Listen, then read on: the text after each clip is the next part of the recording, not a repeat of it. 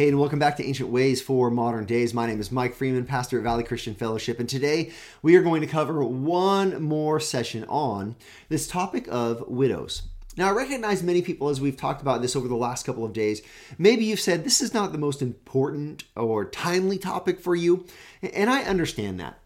That said, this is an important topic because it teaches us as the church how to care for those in need, and it also teaches those who are in a position of being a widow what their aim should be, what kind of character and what kind of service they should offer. And all of this is meant to build the church and to care for the saints and ultimately to bring glory to God. And so let's remember that's the heart behind this.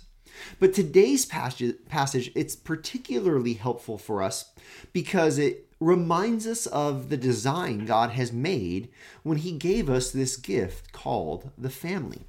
Let's go ahead and turn to our text and let me walk you through it. Just three verses, verses 14 through 16. Paul continues. He says, So I would have the younger widows marry, bear children, manage their households, and give the adversary no occasion for slander. Well, let's just pause here for a second. Look at this design that God has made. Paul is picking up on the, the God given design of the home. He says, you know, if you're a younger widow, you should marry. You should look for a, a potential suitor. You should not uh, not flaunt yourself or anything, but you should make yourself um, someone who is worthy of pursuing. You should be someone who's uh, the kind of gal that that men would be interested in. You should do that in a way that leads to marriage. And then bearing children, and then managing a household. This is the qualification of an elder, right? Well, the elder or a man does not manage his household alone. His wife is side by side with him. And so you should manage your household and give the, the adversary no occasion for slander. This is talking about Satan. The devil, the, the accuser, the one who slanders the saints. Satan, what he loves to do is he loves to go and look at the saints and point out all of our faults and all of our sins. And even though we've been forgiven, even though we've been washed clean and made new, even though we have an advocate, Jesus Christ, the righteous one who is the propitiation for our sins, what happens to us when we when we sin or when we do not live in God's plan for us is that slander it becomes very loud in our mind. We become pretty good at slandering ourselves. So to avoid that trap, Paul says, younger women, get married, have children, raise a household.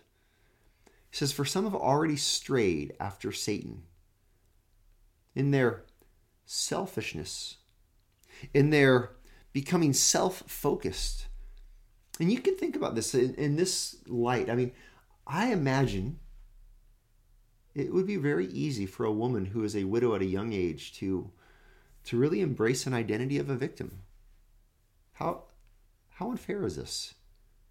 And I can understand the argument she can make, and my heart sympathizes for that situation because this is not the way that God designed life to work. My heart hurts for those in such a situation.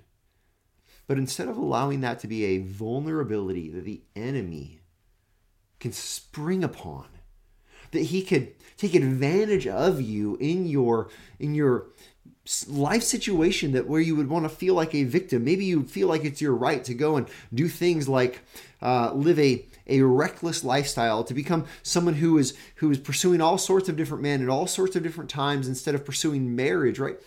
You could justify that. The enemy wants you to. He, he wants to get his hook in you to destroy you Verse 16 If any believing woman has relatives who are widows, let her care for them. Let the church not be burdened, so that it may care for those who are truly widows.